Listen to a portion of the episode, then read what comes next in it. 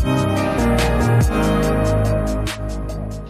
everybody, welcome to another episode of Impact Theory. Today we're going to be talking about limiting beliefs, how to get out from under them, how to move forward if you've struggled with something in the past.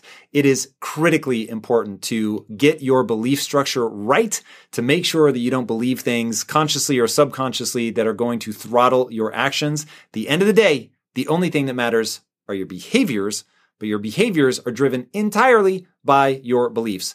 Get your beliefs right, and everything else will line up. All right, first question What should I do to identify the self limiting beliefs that are holding me back?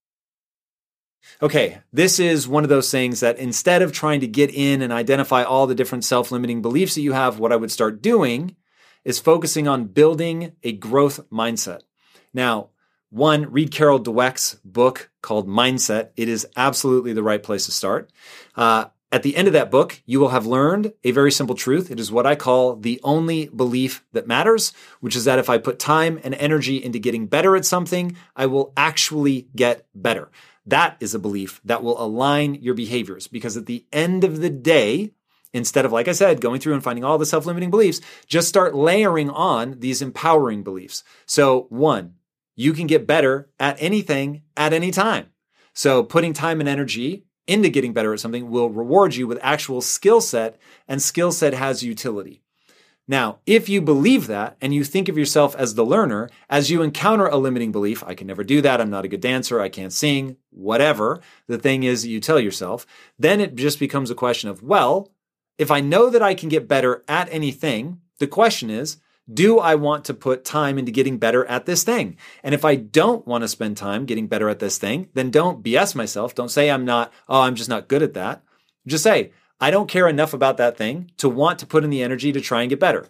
Now, another thing that can be very um, freeing. So, for instance, I really wish I could sing. I also really wish I could draw. Those are two things that I really want. But the truth is, when I say that I really want them, what I mean is that I really wish they came easily to me. And once I finally was honest with myself that I wanted to get what I'll call disproportionate returns, that when Lisa spends time getting better at drawing, she gets like 10x return on her time. It's insane. She is a world class artist. If I put the same amount of time into getting better at drawing, I might get a 0.6 return on my time. So I'm going to get better, but it's like, whew, that same unit of energy could be used on many other things, and I would get a much better return than I would focus on drawing. Same with singing. There's no doubt I could get a hundred times better at either of them. But at what cost? It would take so much time and energy. So be very thoughtful that you're layering on these empowering beliefs and then being honest about how you want to spend your time. Once you get that balance right and you realize you can do anything you want, but you can't do everything you want and that things have to be put in priority order, then it becomes very clarifying that it's not even necessarily the, that you have a limiting belief, it's that you're being honest with yourself about what you do and don't want to pursue. So the key is to hold tight to that only belief that matters, that you can get good at anything. Now, once you have it, just ask yourself, how badly do I want that thing?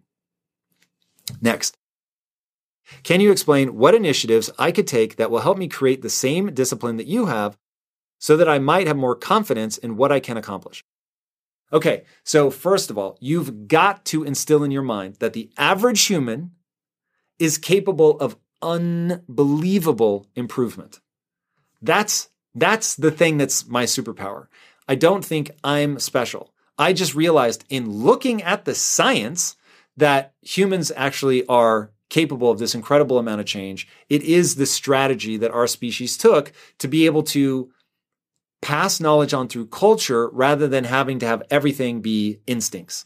And in having that layer where we can drink in the culture and read books and learn from other people. And, you know, even now we're all learning from things that people thought thousands of years ago and wrote down like it's insane. It travels through to you and all of that wisdom stored in culture so that as your parents are teaching you things, they're actually encapsulating a ton of the wisdom that is endured, whether it's endured from religion or books or whatever. Like you're bathed in a culture that is giving you all of this incredible information.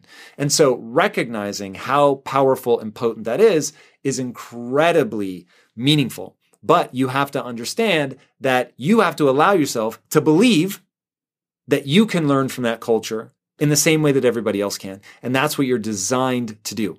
Now, for me, that completely gave me the confidence, and I put confidence in air quotes because it's not like I believe something specific about myself. I just believed that the human animal is capable of this extraordinary change. And so now I just needed to point myself in that direction. Now, once this is the key, once I realized that I could get better at anything, it dawned on me that how I spend my time is a spiritual consideration. And I didn't want to die with potential that I failed to turn into skill set. That to me, that speaks to me. How much of my potential can I actually turn into skill set and get good at this stuff and push and grow and improve? Like that to me is just this incredibly intoxicating loop. So for me, the discipline, the confidence, all of that comes from recognizing human, the human animal. Nothing special about me. The human animal is capable of extraordinary change. I'm going to have to put time and energy into doing it, but I'm capable of getting this change. Therefore, I can do anything I set my mind to. Therefore, it really matters what I choose to spend my time on. Therefore, I want to put structure and discipline in my life so that I can move forward on things that excite me, that matter to me, because I really can have this big, crazy dream that I'm thinking of. So my discipline is really born of my desire to have that thing, coupled with my belief that I can actually get there. Desire and belief. Get those two things right, and the discipline will take care of itself. All right. What steps did you take as you navigated challenging your belief systems daily, especially in the beginning when you didn't have enough momentum to internalize the new and improved belief? Okay, again, a lot of this goes back to the big breakthrough for me was brain science. And I'm laying on the floor of my unfurnished apartment. I'm in a dark place in my life. I'm not happy. I don't know how to make my dreams come true. I'm very worried that I'm not enough, that I'm not smart enough, I'm not capable enough. This is in my early 20s. And I don't remember, I think it was something that started in college, but I don't remember exactly what made me decide that I was going to read about the brain. But I did. I decided I was going to read about the brain. And in reading about the brain, I started coming across this idea of brain plasticity. And this is in the late 90s, early 2000s. It's being hotly debated amongst the smartest people on the planet as to whether or not it's real. And I decided one day, you know what? Maybe it's not, but I'm going to act as if it's real. And in acting as if it's real, I ended up finding out that it actually is real because I was getting so much better at things. I was like, whoa, this is incredible. And so what I was doing was learning this information on the key insight that I was going to act as if I could get better at something, right? The thing I call the only belief that matters. I was going to act as if that were true. By doing that, I saw that it really was true. And now the belief took care of itself because I saw it empirically in the data. And that is the, like the big thing for me that I didn't need to believe I was special. I just saw that this process works and so now my beliefs began to shift, not around like magical thinking. They were shifting around what I was actually seeing and what I was reading about in the literature. And that to me is it, man. I don't know what else to tell people. It's like we are so capable of improving our skill set. And by improving our skill set, we are, we can fundamentally alter our ability to change the world around us. And as you realize, whoa, building these skills lets me actually change the world around me. Now all of a sudden, it's just sort of one belief after another begins to implant itself in your mind based on what you're able to do. And then as you hit a roadblock and you stumble and you fall, that's sort of that next thing. How do you deal with failure and all of that? But as you work through this stuff, I ended up compiling 25 beliefs, which you can actually download for free. Just type uh, Impact Theory Belief System. And you will see the 25 things that I onboarded into my mind in order to have the kind of success that I have now. And what I was trying to onboard is really just the principles of a growth mindset and the things that you need to do and believe in order to constantly be moving towards your goals.